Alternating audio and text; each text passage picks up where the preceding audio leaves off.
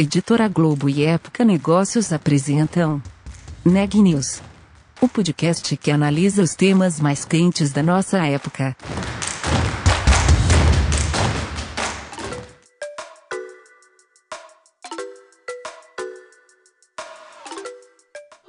Eu sou a Ana Carolina Nunes, da Época Negócios, e você está ouvindo mais um Neg News, nossa série de podcasts sobre os impactos da pandemia do novo coronavírus nos mais diferentes negócios. Hoje damos início a mais uma série, desta vez sobre a indústria do entretenimento. E para este primeiro episódio, a Daniela Frabasile conversou com o diretor-presidente da entidade responsável pelo Museu do Amanhã, que contou como foi o período em que a atração teve que ficar fechada e como está sendo esse momento de reabertura. Eu conversei com o Ricardo Piquet, que é diretor-presidente do IGD, que é a entidade responsável pela gestão do Museu do Amanhã. Na entrevista, ele me falou sobre o que o museu fez durante o período que estava com as portas fechadas. Então, eles fizeram um projeto que se chama é, O Museu em Casa, com vários conteúdos para redes sociais e algumas lives. E também ele me falou sobre o que, que o museu fez agora que está com as portas abertas, quais foram as adaptações que eles tiveram que fazer, tanto no formato da exposição quanto no conteúdo. Vamos ouvir a entrevista? Ricardo, eu queria começar, queria saber um pouco sobre como foram os últimos meses aí, né, para o Museu do Amanhã por causa da pandemia. O museu teve que ficar fechado por alguns meses. Como que foi esse período? Como que vocês conseguiram manter a relação com o público, mesmo com o museu com as portas fechadas? Então, Daniela, é... primeiro a surpresa para todos, né, para nós também, é iniciarmos um ano, um ano que já vinha difícil, porque não sei se vocês acompanharam o histórico da gestão do Museu da Manhã, nós começamos em 2015 uhum. e depois de, de, conseguirmos aí receber mais de 1 milhão e 400 mil visitantes em 2016, é, com, com, conforme contrato de gestão com a prefeitura, em 2017 nós sofremos um corte no, no orçamento uhum. e a prefeitura cortou anualmente o orçamento, repasse, o repasse à, à gestão do museu e no ano passado eles resolveram cortar 100%. Então, esse ano nós não recebemos nenhum centavo da prefeitura. E com isso nós contamos na gestão desse ano unicamente com os patrocinadores, com a bilheteria e com os eventos. E aí começamos o ano desse jeito, com as contas muito bem ajustadas, para passar esse ano sem nenhum repasse da prefeitura, que o contrato original girava em torno de 20 milhões, com o compromisso de a gente buscar na iniciativa privada 50%. Então, com um uhum. orçamento de 50, de, de 40 milhões, 20 milhões viriam da prefeitura e 20 milhões do esforço da nossa gestão. Uhum. Hoje nós mantemos o museu com 100% de recursos privados, sem recursos públicos, mas contando com a receita própria de bilheteria e dos eventos. E aí veio a uhum. pandemia. Então tivemos um prejuízo aí calculado esse ano de pelo menos 6 milhões e meio de reais. Isso impactou muito no nosso orçamento e tivemos que reinventar a gestão. Tivemos que adaptar a gestão, é, na verdade, colocando o museu, é, abrindo um programa novo do Museu em Casa, uhum. Museu em Casa para disponibilizar aos nossos potenciais usuários e visitantes, né? Fomos, disponibilizamos parte da nossa programação é, online, inclusive é, um tour virtual para para visitar o museu, uma exposição que nós já havíamos feito ano passado com muito sucesso para todo mundo, é, como alimentar 10 bilhões de pessoas nas próximas décadas de maneira sustentável. Foi uma exposição muito rica e uhum. oferecemos também. Fizemos vários debates, é, várias lives, foram mais de 80 horas de produção ao vivo. É, para a nossa estrutura, é, com parte do, da equipe com contrato suspenso e outros é, e outros dedicados à, à manutenção do, do, do, próprio edifício, porque a gente não poderia abandonar o edifício mesmo sem a operação, uhum. é, foi, foi difícil. Né? Então, nós conseguimos montar essa grade, abrimos é, vários, vários programas novos nessa grade, e, e esses programas, inclusive, nós já estamos convencidos que eles não irão parar, eles vão continuar paralelamente, mesmo com o museu aberto. Né? Uhum. Então, esse foi, eu acho que foi um aprendizado importante. como a readequar essa nova realidade. É, esperávamos no primeiro mês que fôssemos passar 60 dias fechados, uhum. jamais oito meses, né? sete meses quase, e, e, mudou toda a estrutura da nossa gestão. Nós uhum. tivemos que nos readequar rápido para poder fazer toda a projeção possível para fechar o ano. Até porque esse ano, para nós, o contrato se encerra em dia 30 de novembro. Então, como contrato de gestão e como dentro da nossa governança, uhum. a gente não gostaria de ter nenhum desequilíbrio, nenhum déficit no fechamento desse ano.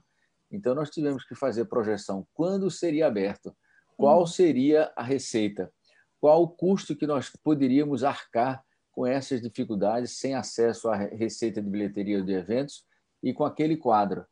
Então, é, foi uma equação muito difícil por falta de, de dados, falta de base, uhum. ninguém conseguiria projetar, e, e, nós fizemos isso com muita segurança e vamos terminar o contrato em 30 de novembro com o museu reaberto, foi o primeiro museu no Brasil a ser reaberto, dia 5 de setembro, e, e conseguimos uma média de visitantes de quase mil pessoas por dia.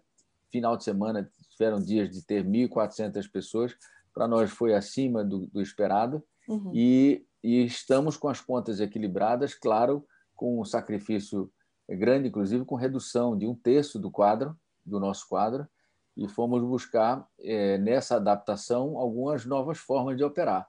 Por uhum. exemplo, nós suspendemos as vendas de bilhetes físicos na bilheteria. Uhum. Colocamos todas as vendas online.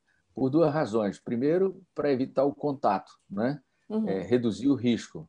E isso gestão, e a gente fez todo o protocolo.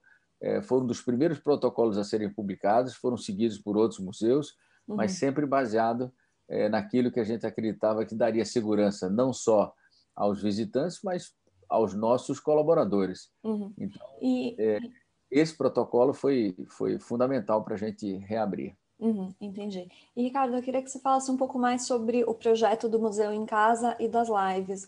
Vocês já tinham, antes da pandemia, algum tipo de relação, esse tipo de relação virtual com os, com, os, é, com, com o público? Ou vocês criaram realmente por causa da pandemia e do distanciamento? E como que foi essa criação? Como que vocês pararam e pensaram que tipo de conteúdo que faria sentido fazer nesse momento? Bom, é, de fato, a interação com essa programação online era muito, é, muito aquém do, do, do desejado, até porque o volume presencial nos ocupava demasiadamente. Mas tínhamos sempre uma programação que nós oferecíamos no nosso, nas nossas atividades, os debates, seminários, a gente abria para o link é, para fora, mas ele não era produzido pensando no público 100% online, como foi feito uhum. agora. E isso, é, de fato, foi fomos impulsionados pela, pela quarentena e, e, ganhamos muito com isso, porque em poucas semanas nós estávamos aptos a fazer o que talvez pensássemos que levaríamos meses preparando toda a equipe. Né? Uhum. Então, a equipe é, se readequou ou se, se readaptou muito rapidamente e conseguimos produzir. Na verdade, nós começamos a pensar, primeiro, como oferecer é, a nossa contribuição enquanto museu do amanhã, uhum. é, conteúdo de maneira gratuita para aquela população que estava confinada em casa.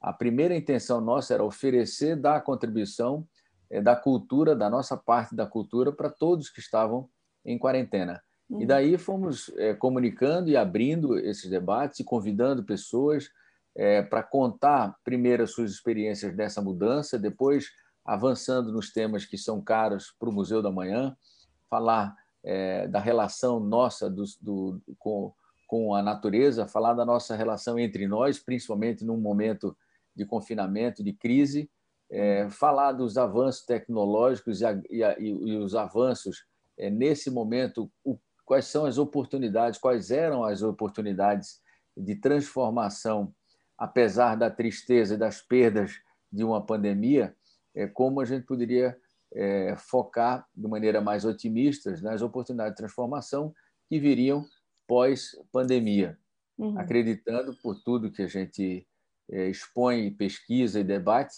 é, baseado na ciência, que há sim uma grande oportunidade pela frente. Então, é, na verdade, o que balizou primeiro era a necessidade de ocupação é, das pessoas confinadas, depois a oportunidade de transformação do pós-pandemia. Uhum. Ótimo. E agora que o museu reabriu, você falou das vendas online dos bilhetes, mas o que mais que teve que ser adaptado é, para evitar o contágio, para manter a segurança de todo mundo? Bom, é, primeiro essa venda é, online, ela, ela diminui o risco do contato, mas ela também nos permite planejar. Nós vendemos só 300 ingressos por hora e só serão 300 ingressos por hora. Uhum. É, as pessoas já vão sendo avisadas é, que elas, se elas perderem o horário, a janela a qual ela foi comprou o bilhete, ela uhum. fica condicionada àquela quantidade de pessoas. Se tiver mais, ela não vai poder visitar nas horas seguintes, depois de chegar com atraso, por exemplo. Uhum. É, isso o primeiro aspecto que a gente já, já teve que adotar. Segundo, o próprio protocolo que já dizia, basicamente, manter o distanciamento social, é, oferecer condições de limpeza e higiene, é, e no nosso caso, com um museu interativo, com cuidado muito a mais, é uhum. é muito maior, porque é, a gente perde parte das experiências e a outra a gente não gostaria de perder, de não oferecer.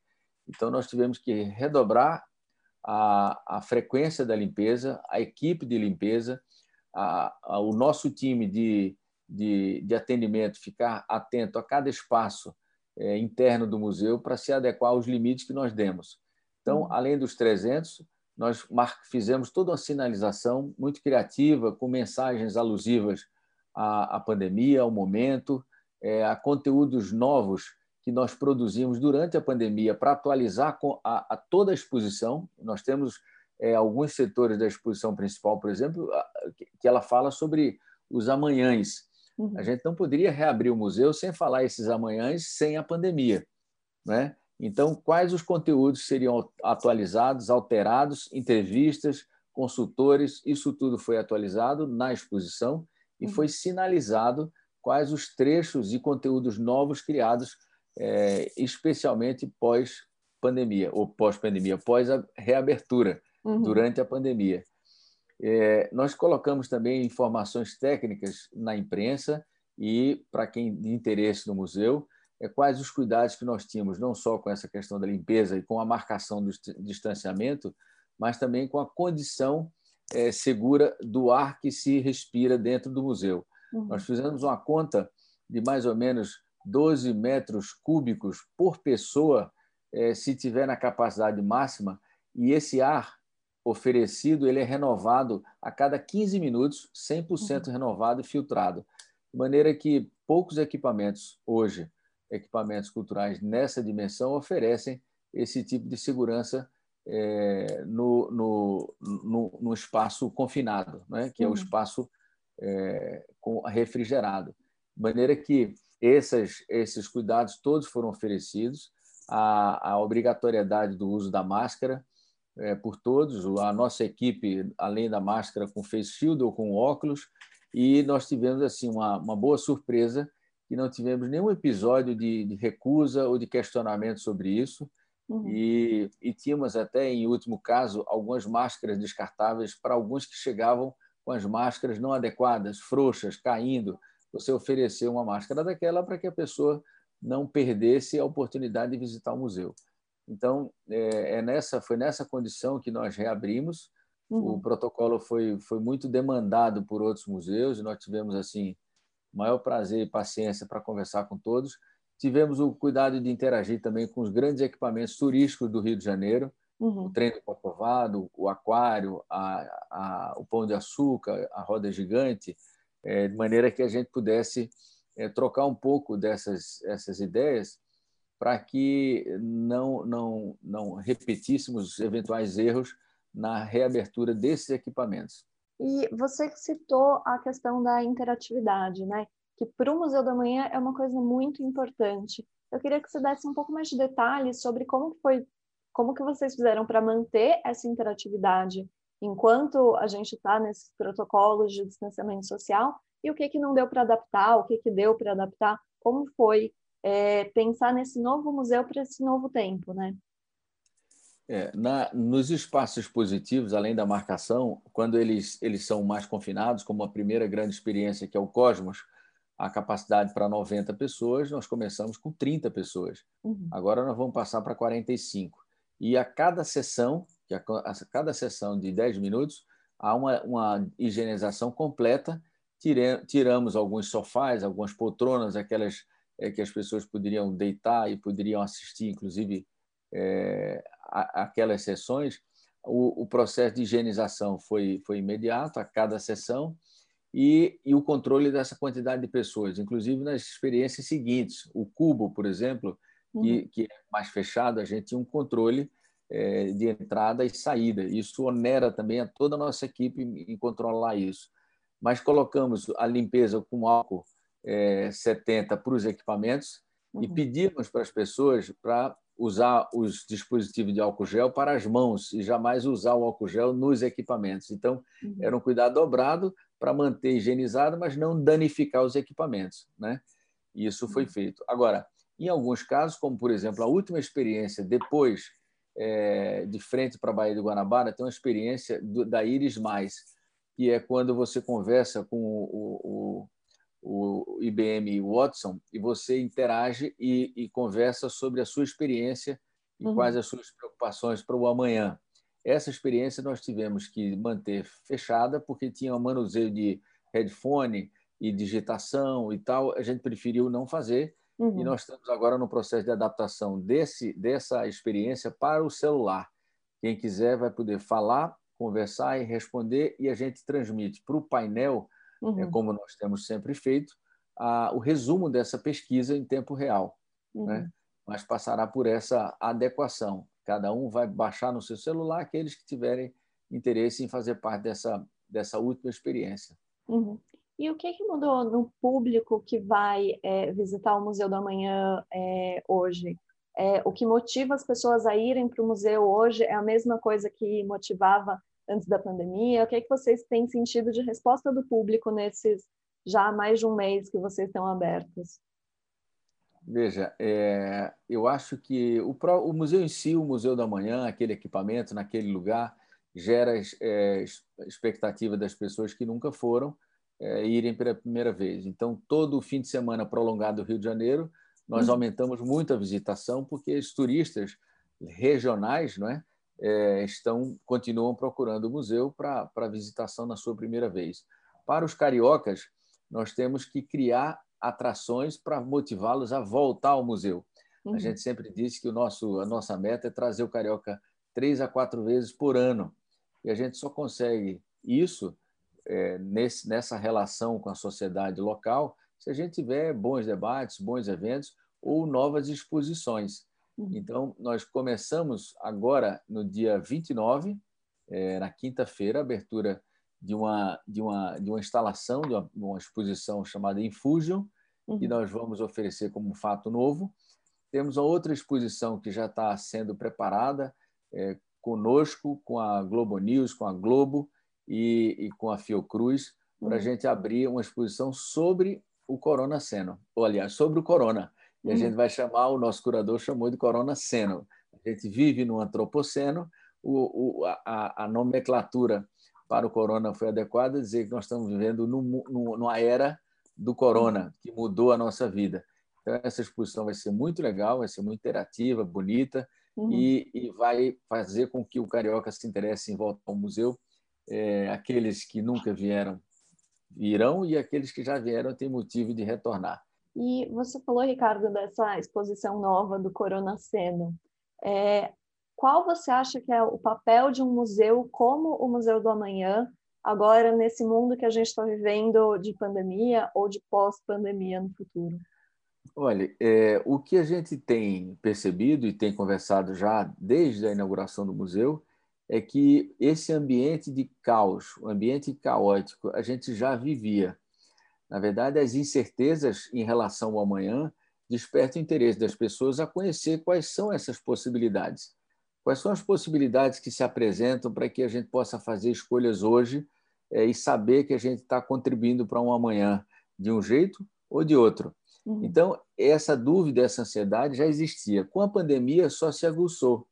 As pessoas hoje estão quase que uma ansiedade, quase um desespero, porque não sabem exatamente o que vai acontecer, como vai acontecer, é, por que aconteceu, a maioria das pessoas não fazem conexão, que é esse modo de vida que nós temos hoje, a forma que nós nos relacionamos com a natureza, o espaço que nós estamos roubando da natureza e que esses insetos ou esses vírus estão entrando em contato conosco porque nós invadimos lá.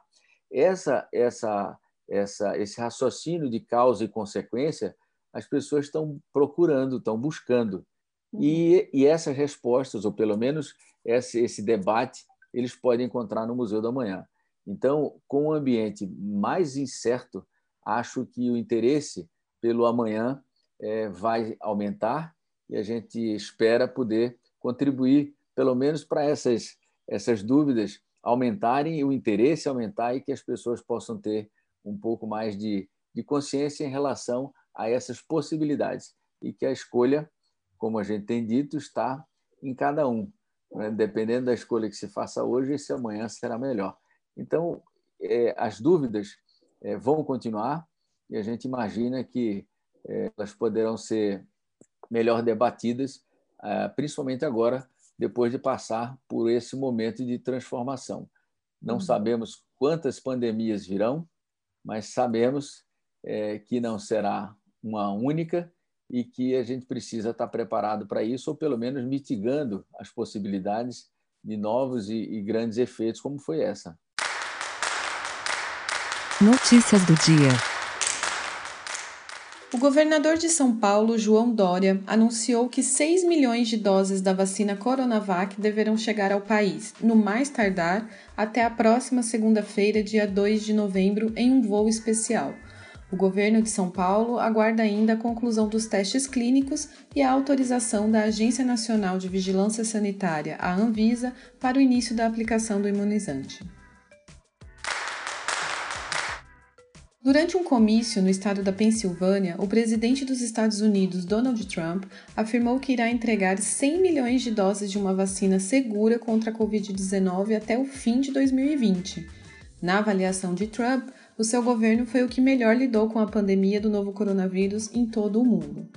Lembrando que os Estados Unidos lideram o número de casos e mortos pelo vírus, segundo dados da Organização Mundial de Saúde. Trump voltou a defender a ideia de que os Estados Unidos passam por uma recuperação em V após a recessão causada pela crise sanitária. Segundo o republicano, se o candidato democrata Joe Biden for eleito, a entrega da vacina será atrasada e a pandemia propositalmente prolongada. O último boletim divulgado pelo Conselho Nacional de Secretarias de Saúde registra 5.409.854 casos confirmados de Covid-19 no Brasil e 157.397 óbitos, uma taxa de letalidade de 2,9%. O Neg News de hoje fica por aqui. Até amanhã!